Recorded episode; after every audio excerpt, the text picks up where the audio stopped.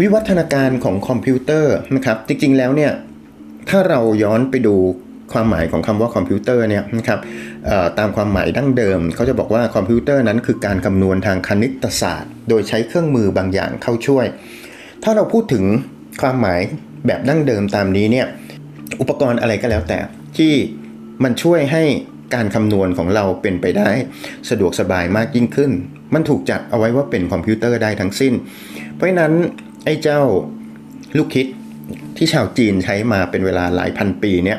ก็เข้าข่ายนั้นด้วย ก็สามารถที่จะเคลมได้ว่านี่ก็คือคอมพิวเตอร์แบบหนึ่ง การที่บอกว่าลูกคิดซึ่งเป็นของคนจีนเนี่ยเป็นต้นกำเนิดของคอมพิวเตอร์เป็นสิ่งที่ชาวตะวันตกไม่ยอมรับ ตรงกันข้ามชาวตะวันตกเนี่ยเขากลับไปมองที่สิ่งนี้ เขาบอกนี่คือต้นกำเนิด ของคอมพิวเตอร์มากกว่า นี่คือคอมพิวเตอร์เครื่องแรกของมนุษยชาติ มันคือสิ่งประดิษฐ์ที่เรียกว่า anti k i t e r a mechanism Antikythera เป็นชื่อเกาะบนคาบสมุทรกรีซซึ่งก็แน่นอนนะครับพอพูดแบบนี้แล้วหลายคนก็พอจะเดาออกแล้วว่านี่คือนวัตกรรมของชาวกรีกโบราณนั่นเอง มีอายุอยู่ประมาณ 150-100 ปีก่อนคริสตกาลซึ่ง ไอ้เจ้าอุปกรณ์ชิ้นนี้เนี่ยมีการค้นพบอยู่ในซากเรือ ซึ่งมันจมอยู่บนในคาบสมุทรกรีซแล้วก็เป็นเรือของชาวกรีกนั่นเอง แล้วก็อยู่ใกล้กับเกาะที่ชื่อว่าแอนทาคิเทียร่าเขาก็เลยเรียกว่าเป็นเครื่องกลไกแห่ง แอนติคิเจล่าอุปกรณ์ชิ้นนี้มันคืออะไร นักโบราณคดีเนี่ยค้นพบว่ามันน่าจะเป็น mechanical computer ถามว่า mechanical computer คืออะไรก็คือเครื่องคอมพิวเตอร์ที่ช่วยเหลือมนุษย์ในการทำกิจกรรมบางอย่าง ทีนี้ด้วยความที่ว่ามันอยู่บนเรือ เพราะฉะนั้นเขาก็เลยสันนิษฐานว่ามันน่าจะถูกใช้เพื่อกิจกรรมในการเดินเรือเป็นหลัก ทีนี้เนี่ยการเดินเรือแน่นอนนะครับในการที่เราจะใช้อุปกรณ์ลักษณะแบบนี้ ถ้าเทียบกับยุคสมัยปัจจุบัน การเดินเรือเราต้องใช้อุปกรณ์ GPS นั่นเองใช่ไหมครับก็คืออุปกรณ์นำร่อง อุปกรณ์นำทาง เพราะฉะนั้นไอ้เจ้าตัวนี้เนี่ยน่าจะเป็นอุปกรณ์ GPS สมัยกรีก อย่างไรก็ตามผู้ที่เรียกได้ว่าเป็นบิดาแห่งคอมพิวเตอร์จริงๆเนี่ยเป็นนัก คณิตศาสตร์ปรัชญาด้วยนะครับเป็นนักประดิษฐ์เป็น inventor เป็น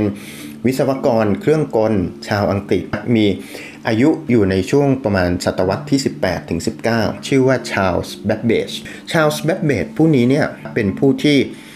ริเริ่มคิดค้นคอมพิวเตอร์ที่ทำงานได้ด้วยการตั้งโปรแกรม ภาษาอังกฤษเรียกว่า programmable computer programmable computer ก็คือการทำงาน ของคอมพิวเตอร์ในปัจจุบันนี้นี่แหละ ไม่ต้องไปไปวุ่นวายอะไรกับมันมาก เพียงแค่เราบอกมันว่าเราต้องการทำอะไร การที่เราบอกมันว่าเราต้องการทำอะไรเนี่ยก็คือการอะไรครับ การที่เราตั้งโปรแกรมให้มันนั่นแหละ สิ่งที่ชาร์ลส์ แบบเบจคิดค้นขึ้นมาในช่วงเวลาที่เขามีชีวิตอยู่ครับเป็นคอนเซปต์ต้องย้ำว่าเป็นคอนเซปต์ไม่ได้เป็นสิ่งประดิษฐ์ เป็นคอนเซปต์เขียนเอาไว้บนผัง เขียนเอาไว้ใน แปลนของเขานั่นแหละนะครับเป็นพิมพ์เขียวของเขา เขียนว่ามันจะต้องทำอย่างไรบ้าง ซึ่งปรากฏว่าในตลอดช่วงชีวิตของชาร์ลส์ แบบเบจมันไม่เคยมีการผลิตการพัฒนาไอ้เจ้าเครื่องนี้ขึ้นมาเลย เทคโนโลยีมันยังไปไม่ถึงนะฮะสิ่งที่ชาร์ลส์ แบบเบจคิดมันก้าวล้ำมากเกินไป คือถ้าเทียบกับอุปกรณ์สมัยปัจจุบันก็คือปรินเตอร์ชาร์ลส์ แบบเบจคิดว่ามันจะต้องมีเครื่องพิมพ์ ที่มนุษย์เราสามารถที่จะสั่งให้มัน พิมพ์อะไรออกมาก็ได้คอนเซปต์นี้ก็คืออะไรฮะเราสั่งพิมพ์จาก Microsoft Word แล้วก็ไปออกเครื่องพิมพ์ HP ของเรานั่นแหละนะครับเนี่ยง่ายที่สุดละ แต่ว่าเนื่องจากว่านั่นคือศตวรรษที่ 19 แต่ว่าประดิษฐ์นักวิทยาศาสตร์ ชาวอังกฤษในช่วงศตวรรษที่ 20 เขาได้ไปสืบค้น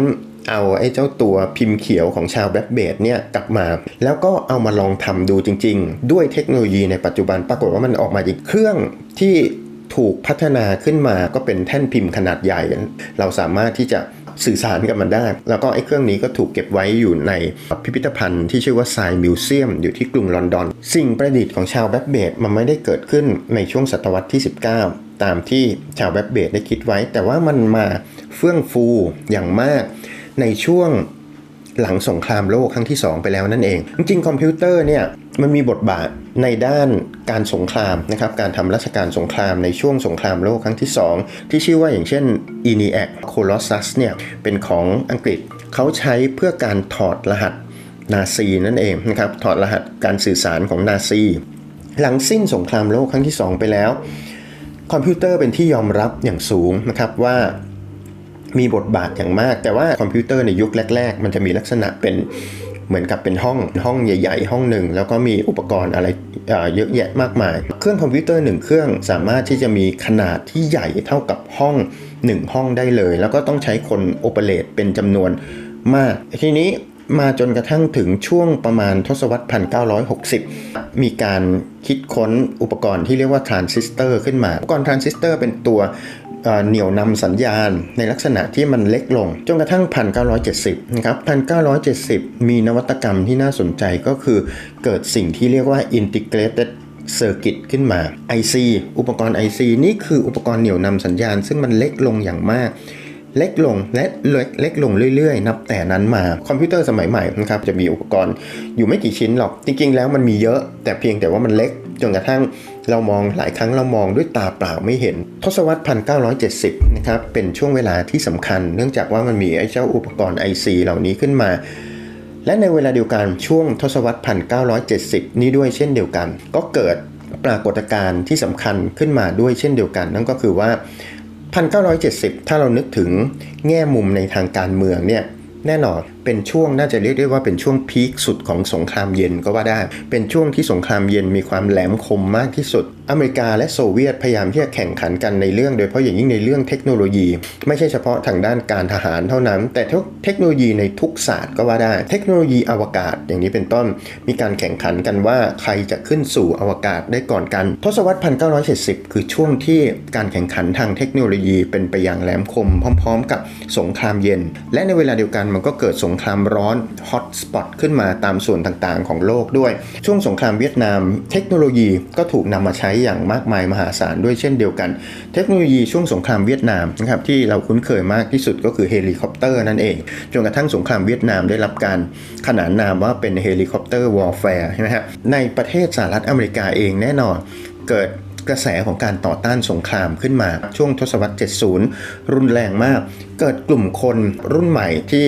เรียกว่าเป็นพวกบุปผาชนขึ้นมา คนเหล่านี้เนี่ยจะมีลักษณะที่ไม่ชอบระบบนะครับไม่ชอบอะไรที่เป็นระบบระเบียบ หรือว่าเป็น establishment อยู่ กลุ่มคนเหล่านี้เนี่ยมีความรู้สึกเอื่อมนะครับละอากับทุนนิยมโดยเฉพาะอย่างยิ่งชาวอเมริกันในช่วงเวลานั้น แม้ว่าเขาจะเป็นประเทศต้นทางของทุนนิยมโลกก็ตาม แต่ว่า วัยรุ่นคนหนุ่มสาวเอื่อมกับความเป็นทุนนิยม เปลี่ยนวิถีชีวิตและในเวลาเดียวกันกระแสของปรัชญาตะวันออกมันเข้าไปด้วย พวกแนวคิดเหล่านี้มันไปตั้งคำถามกับความเป็นวัตถุนิยม ความเป็นทุนนิยมนั่นเอง กลุ่มคนที่เรียกว่าเป็นพวกฮิปปี้เหล่านี้เนี่ยเขาก็ทิ้งชีวิตแบบเดิมๆนะครับแล้วก็ออกมาแสวงหาสันติภาพ ออกมาแสวงหาเสรีภาพ แล้วก็เกิดเป็นขบวนการเรียกร้องสันติภาพขึ้นมานะครับกลุ่มที่เราเรียกว่าบุปผาชนพวกนี้แหละ คือกลุ่มคนที่ก็จะมีส่วนหนึ่งที่เป็นกลุ่มคนที่อยู่ในแวดวงอุตสาหกรรมคอมพิวเตอร์ในยุคแรก ๆ ด้วย